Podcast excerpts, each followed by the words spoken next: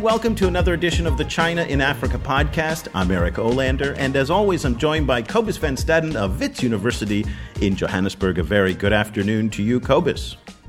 Good afternoon. And a good morning in Washington, D.C. to Cynthia Wong from Human Rights Watch. Cynthia is a senior internet researcher, and she's joining us today to talk about her report that she co authored with Felix Horne. They know everything we do on internet censorship and surveillance in Ethiopia. Thank you so much for joining us, Cynthia. Thanks for having me. Well, we're going to talk today about the report that you co authored, and we're going to follow up on a discussion that Cobus and I had earlier about this report about the increase in telecom and internet surveillance in Ethiopia. This is not a new story. It's something that's been going on for quite some time. But Human Rights Watch, whenever you write a report, it does raise the kind of attention level. And so today we're going to go into the details of how you actually conducted the research and the conclusions you came to. I invite everybody to kind of hear the conversation that Cobus and I had, had, had as background. Just search for the, you know, they know everything we do on, on our podcast list or on iTunes, and you can get that discussion. Uh, you know, let's just start out very, you know, give me the, the executive summary of your findings that you, you came up with about the, the Chinese role in specific with regards to internet surveillance and censorship in Ethiopia. Sure. Well, I think we had um, two goals with this report, really. First is to take a look at how a government like Ethiopia, um, that does have a, a longer history of silencing of dissent in the country, um, how a country like that is building its surveillance capabilities, and how are those capabilities actually being used in practice, uh, and what companies are um, facilitating um, that kind of get knowledge and, and know-how of surveillance. Um, and the second goal here really is to say, well, depending on what we find um, in that first inquiry, how can we make sure that telecom equipment and internet um, access doesn't become another tool for control like the like, for government like the Ethiopian government. And so that's kind of the framing that we use to go into it. Um, and what we essentially found is that Ethiopian security intelligence agencies have nearly unfettered access to phone records, to intercepted phone calls, and to text messages with very little legal protections or protections in practice for the right to privacy. Um, security agencies were simply able to go in and grab whatever communications they wanted to, and they would then use those um, communications, those intercepted phone calls, to then pull people in for interrogation that they think may be becoming politically active or maybe a part of a banned opposition group. And a lot of people that they did pull in arbitrarily um, and harassed and detained um, were then also mistreated quite badly while they were in detention, um, sometimes amounting uh, to torture in some cases that we found.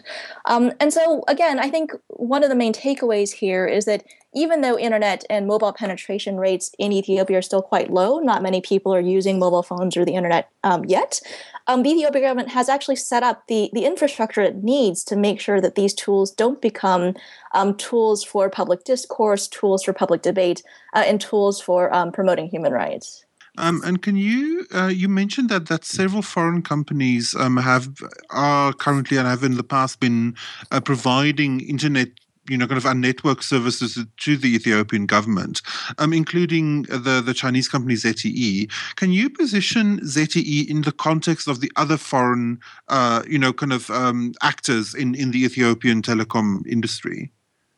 Yeah, interestingly enough, um, ZTE has been in Ethiopia uh, since at least 2003, if not earlier. Um, 2003 is the earliest uh, record that we can find. Um, and as far as we can tell from our research, um, they were the sole uh, telecom vendor, so the main company that sold equipment to Ethio Telecom, which is the operator, um, since 2006. So from 2006 to 2013, I think, um, they were the sole seller of telecom equipment in the country. Um, and so I, we do think um, one of the things we found was that ZTE was the company that did provide the equipment that facilitated surveillance and data collection uh, by the security agencies in Ethiopia. In, in, fact, they're a major player across Africa. Um, I think they have a presence in some 25 or 30 countries. Now, uh, you know, when I was reading the report and, and looking particularly at the recommendations towards the end, I, I got a, a little bit of a sense of frustration, in part because you know, as, as an American, and I know that Human Rights Watch, A, does not represent a country, does not represent a particular political agenda. It is absolutely neutral. However, it is very difficult to separate the recommendations that you have from certainly a Western ideology about civil rights and political rights. And I guess for me, the frustration that I had was there was a lack of context in the report regarding the recommendations of the things that you are recommending. And yet, in even the Western governments, as we now know from the Edward Snowden revelations, are not being enacted. Now, again, I know every report cannot include a global summary of. Uh, of, of uh, you know of, of, of, civil rights on uh, on the internet, but it just seemed like so much of what you were recommending is the same things that we should be having in the United States. Limits to the safeguards, the scope and duration of possible surveillance. We don't really have that in the NSA, the GCHQ, and in, in Europe. And so it doesn't seem to me that Ethiopia increasingly is exceptional. It's becoming more and more the norm among many governments. Yeah, it's interesting that you bring that up. I mean, the timing of this report was just interesting from our perspective since we began our research um, before the Snowden revelations began. And obviously, since the Snowden revelations, the debate and the attention to privacy and surveillance has become much more pronounced globally. Um, I will say, I think it's actually uh, we actually intend to um, provide the same recommendations and the same we, we intend to hold the ethiopian government to the same standards that we hold every other government of the world. I mean that is precisely because uh, we believe these are what the international human rights obligations of these countries require. Um, and i will say the, the ethiopian government is actually a signatory to a key international treaty that does lay out its obligations to protect the right to privacy just as the us is and just as the uk is now, it is true that, I mean, we certainly don't think the US and the UK are living up to their obligations. And we've done a great deal of work actually to point that out to them very publicly um, and very strongly. But I think one of the key differences here is that, um, you know, we don't know the full extent to uh, what the NSA is doing with what they're monitoring, um, what the GCHQ is doing with its surveillance. But at least as far as we can tell, there isn't any evidence that's emerged that they're using their overbroad surveillance to target government criti- critics or opposition parties in politically motivated ways that we've seen in Ethiopia. Um, and so I think one of the key findings in the report in Ethiopia is that the government is using their surveillance to target journalists, to target um, members of opposition groups, and to target even individuals who um, may belong to an ethnic group that is closely associated with uh, an opposition group, right? Well, so people who may not yeah, be fully I, politically I'm, active. I'm sorry to interrupt you, but this is, I think if I was sitting in the Ethiopian government and hearing a Human Rights Watch researcher telling me this, I would point to the New York Police Department unit that was surveying Muslim community in New York. I would talk about the no fly list that was used politically against dissenters of the, the, Iraq War. We have evidence that the IRS was monitoring, at least monitoring progressive and uh, you know, uh, Tea Party groups in the U.S. using surveillance technologies. Uh, and so I guess in my, my point is that you're saying that it's not the same, but in many ways it looks the same. It is true, um, and and I do think that again we we want to hold all governments to the same standard, and that's the whole point of the international human rights framework. That rights belong to people, and, and governments need to um, refrain their activities accordingly. Um, and we certainly have raised those issues with the U.S., but I think it, it is a matter of scale as well, right? I mean, if you look at um, the elections in Ethiopia several years ago, I think the ruling party got uh, something like 95% of the vote. Um, and I think that does call into question, um, if you look at the broader uh, kind of strategy of the government, their media law um, to shut down journalism, their new uh, civil society organization law, which has shut down a lot of independent civil society. It's kind of part and parcel with a broader strategy to shut down independent voices and um, to cause people to leave the country even if they become politically active because it just isn't safe enough for them to be in the country anymore. And so I do think there is a matter of a difference in scale there in what the Ethiopian government is doing versus what the US government or the UK government may be doing. Um, I do take your point. Um, but again, I, I, think, as you'll see from some of our writing, uh, we are certainly pointing out their human rights issues um, in the US and the UK as well. Um, shortly, uh, about a week or, or, or two ago, um, right before Secretary of State John John Kerry visited Ethiopia, Human Rights Watch um, released a statement that um, mentioning that six bloggers and three journalists have been arrested, um, and calling on you know kind of also mentioning that that so far the um, the Obama administration have not made a declaration on on um, on human rights in Ethiopia. Um, can you give us an idea of of what kind of pressure human rights is putting both on the on the American and Chinese governments, and what kind of reactions are, are you getting? In terms of the arrested blogger specifically, or these issues generally? Both. Um, I, you know, we did raise this with the U.S. government. Um, I think it's a little too soon to tell what has happened so far, so I'm not quite up to speed um, there as to whether the U.S. government raised these issues. Um, as you see from the report, in terms of the broader surveillance and privacy issues, we do make recommendations to the Chinese government as well. Um, you know, ZTE, they are a, I think, partially state owned company still, about 30%. Um, and we do ask home governments, so governments where companies are based, um, to regulate the conduct of their companies. We do think that governments have a responsibility to make sure that their own companies are not out there in the world facilitating human rights abuses, um, that they do meet their human rights responsibilities, um, which companies do have under the international human rights framework. Um, the Chinese government has obviously been a little more reluctant um, to go down that route. I think they are a little reluctant to make uh, key corporate responsibility um, kind of obligations and, and commitments. Um, but it is something that we have raised with the Chinese government, although they haven't actually um, responded uh, in kind, I think. Not surprisingly. Um, you know, it's just not, again, something I think that the Chinese, you know, put a lot of emphasis on. You know, I lived in, in China for over, over 10 years, and when the when I was there when the internet launched, and, and I thought to myself, you know what, this is really going to screw the Chinese. There's no way they're going to be able to control this. Uh, you know, they did a very effective job at censoring television, print, and radio. And here we are 20 years later, and the Chinese have done an incredibly good job at, at, at, at kind of walling off the internet. Such a good job that it's inspired the Saudi Arabians, the Iranians, probably the Ethiopians. Uh, you know, more and more we're getting away from a global internet and we're getting into regional internets.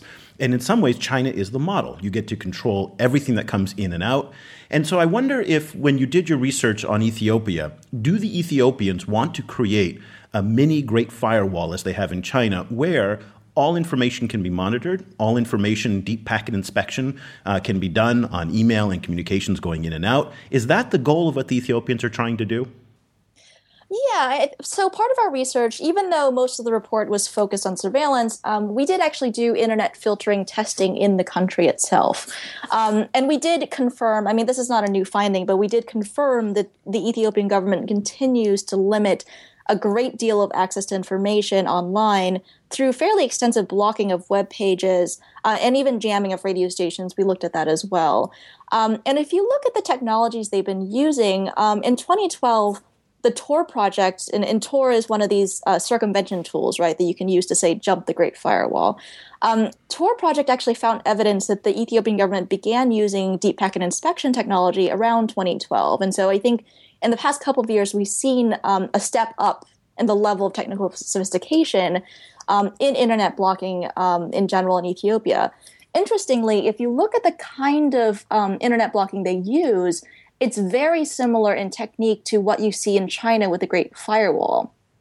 Uh, and it's actually quite rare, right? I think China is actually unique in the way that it blocks um, internet access in some respects from a technical pers- perspective. And so um, it is quite interesting. And we didn't um, find direct uh, evidence of, of ZT's role in terms of uh, facilitating internet blocking, but it does raise a question, in my mind at least, um, if ZTE was the main telecom vendor in Ethiopia around this time, um, that ZTE may also be helping out with a great deal of the, the internet censorship work that the Ethiopian government is doing. This was one of the. Well, this is one of the. Sorry to interrupt. This is one of the issues that we actually discussed in the previous episode as well. Is you know kind of whether um, whether ZTE um, you know kind of actively contributed to to setting up this technology, or whether you know kind of technology that they that they kind of set up for other users were then misused by the Ethiopian government. Yeah, so I think as so you know, um, as part of our research, we did speak to former Ethio Telecom employees and former government employees who were familiar with um, these these uh, products and services, and um, ZT does sell a lot of equipment that is just a box, right? It's a box that a government or a operator can then go set up. But if you look at the business models of most of these telecom companies, it's not just about selling boxes, but it's also about selling support services, training, and consultation. And frankly, that's where they're going to make a lot of their money. And according to the sources that we talked to, um, ZTE was doing a great deal of support service for the, the Ethiopian government as well as training um, for these systems. And so it does raise a question of more uh, moral culpability there. It's not just about selling a box off the shelf, but it's also about assisting the government in its use of these products as well. You know, one of the reasons that a lot of African governments say that they like working with the Chinese is because they don't get lectured to. And and again, Human Rights Watch is not a state. But I wonder if the perception, and I'm trying to kind of put myself in Ethiopia in some of these other, you know, places like Angola, Egypt, other African countries that have come under the eye and the ire of the West when it comes to human rights. And they look at your report and they may not make the distinction between Human Rights Watch being a state and representing, you know, a government and the, the same type of messaging that comes out of the annual State Department Human Rights Report. And yet they think that this is more pressure coming from the West, lecturing and preaching and annoying them to no end. And again, this is one of the appeals that, that they have from the Chinese because they don't have to deal with any grief. The Ministry of Foreign Affairs in China does not issue an annual human rights report that can blast every country that doesn't agree with its agenda. And so I guess I'm trying to understand what the reaction is that you've been getting to this report because I can imagine in many parts of Africa, both people who may be even friendly to Human Rights Watch kind of look at this as yet just more criticism and the kind of civil and political criticism that after decades and decades and decades is now not as appreciated as it may have been, you know, even just a few years ago. So interesting that you bring that up. I mean, putting aside the surveillance and privacy issues, um, if you look at the global de- debate around corporate responsibility, right? So, what human rights responsibilities should companies have as they're out there in the world doing their business? Some of the strongest proponents of um, greater human rights standards for companies has been driven by developing countries in the global south including in africa. And south africa has actually been um, one of the one of the biggest supporters there. Um, and so i do think it's not as uh, simple i think as the kind of western versus uh, non-western divide on these issues. The other thing i'll mention um, is that when it comes to uh, sorry mm-hmm. I, I, totally lost my train of thought no problem. Hey Cobus let me ask you the same question in terms of how do you think reports like this are received in Africa, both among critics and allies alike? I think one also needs to make a distinction between African publics and African governments. Um, you know, because because African governments, I think, frequently uh, you know, kind of they, they, frequently do try to play into this kind of like, oh, stop preaching to us, kind of like tetchy, uh, you know, kind of kind of they, they try they try to to um, play into a, a, kind of a resentment towards towards kind of Western interference um, when they're criticized. But I think um, you know, kind of in one one shouldn't take that reaction to necessarily also represent African publics, because African publics are frequently in, in such a kind of a, a, divided position from their own governments. There's such a lack of trust within lots of African um, societies between the government and, and the public um, that you know that that and and frequently those publics find themselves completely silenced um, you know, kind of among other reasons because they because they don't. It's difficult to to do um, opinion surveys in Africa, um, but also because you know the the government is kind of assumed to sp- to actually speak for the people in some kind of organic way, which uh, while that kind of mm. organic uh, you know kind of relationship frequently doesn't necessarily exist in particular African countries. So you know, kind of I think uh, in in this sense, um, you know, kind of frequently a report like this might very well find a very kind of sympathetic ear among among African publics, even as it is kind of like dismissed by African governments. Well, the time actually build on that. Yeah, go ahead. What, yeah, no, I think there's one anecdote that I, I, I, often turn to in this, and this is actually not my anecdote. It's um, from Rebecca MacKinnon's great uh, book on the internet, um, where there was a blogger on a panel, and they were talking about freedom of expression on the internet, um, and a government um, who I won't name, but is often kind of characterized as authoritarian, they would say, look, freedom of expression is a Western um, kind of value. It's not something that we need to prioritize since we need to focus on development um, and, and things like getting access to food and water. And I think the blogger had a great response, and I believe he was from Angola. And his response was, if I don't have freedom of expression on the internet, how can I talk about who is stealing my food? And so I do think there is a need to kind of acknowledge that oftentimes um, in certain countries, the government doesn't speak on behalf of, of citizens necessarily, but only on behalf of their own uh, ruling party. Yeah, but interestingly enough, I, I, I speak from a country where there is no freedom of speech. And yet, when you talk to people, um, they they have a very different sense. And again, we in the West oftentimes speak of universal values. And I can tell you from someone who's lived in the developing world for uh, half of my professional career, um, those values are not universal among people. Um, in the sense that they they don't have the perception here in, in Vietnam, for example, of privacy. It's, it just doesn't exist. It's not because it's being suppressed. It's not because pe- people just don't have the idea and the concept for it. And so, again, one, one of my hesitations that when I read these Human Rights Watch reports, there's often a universalist approach to it, and people come to this from so many different directions. And it's not just because of government suppression and government oppression that people don't necessarily support uh, a full freedom and a full open society in that respect.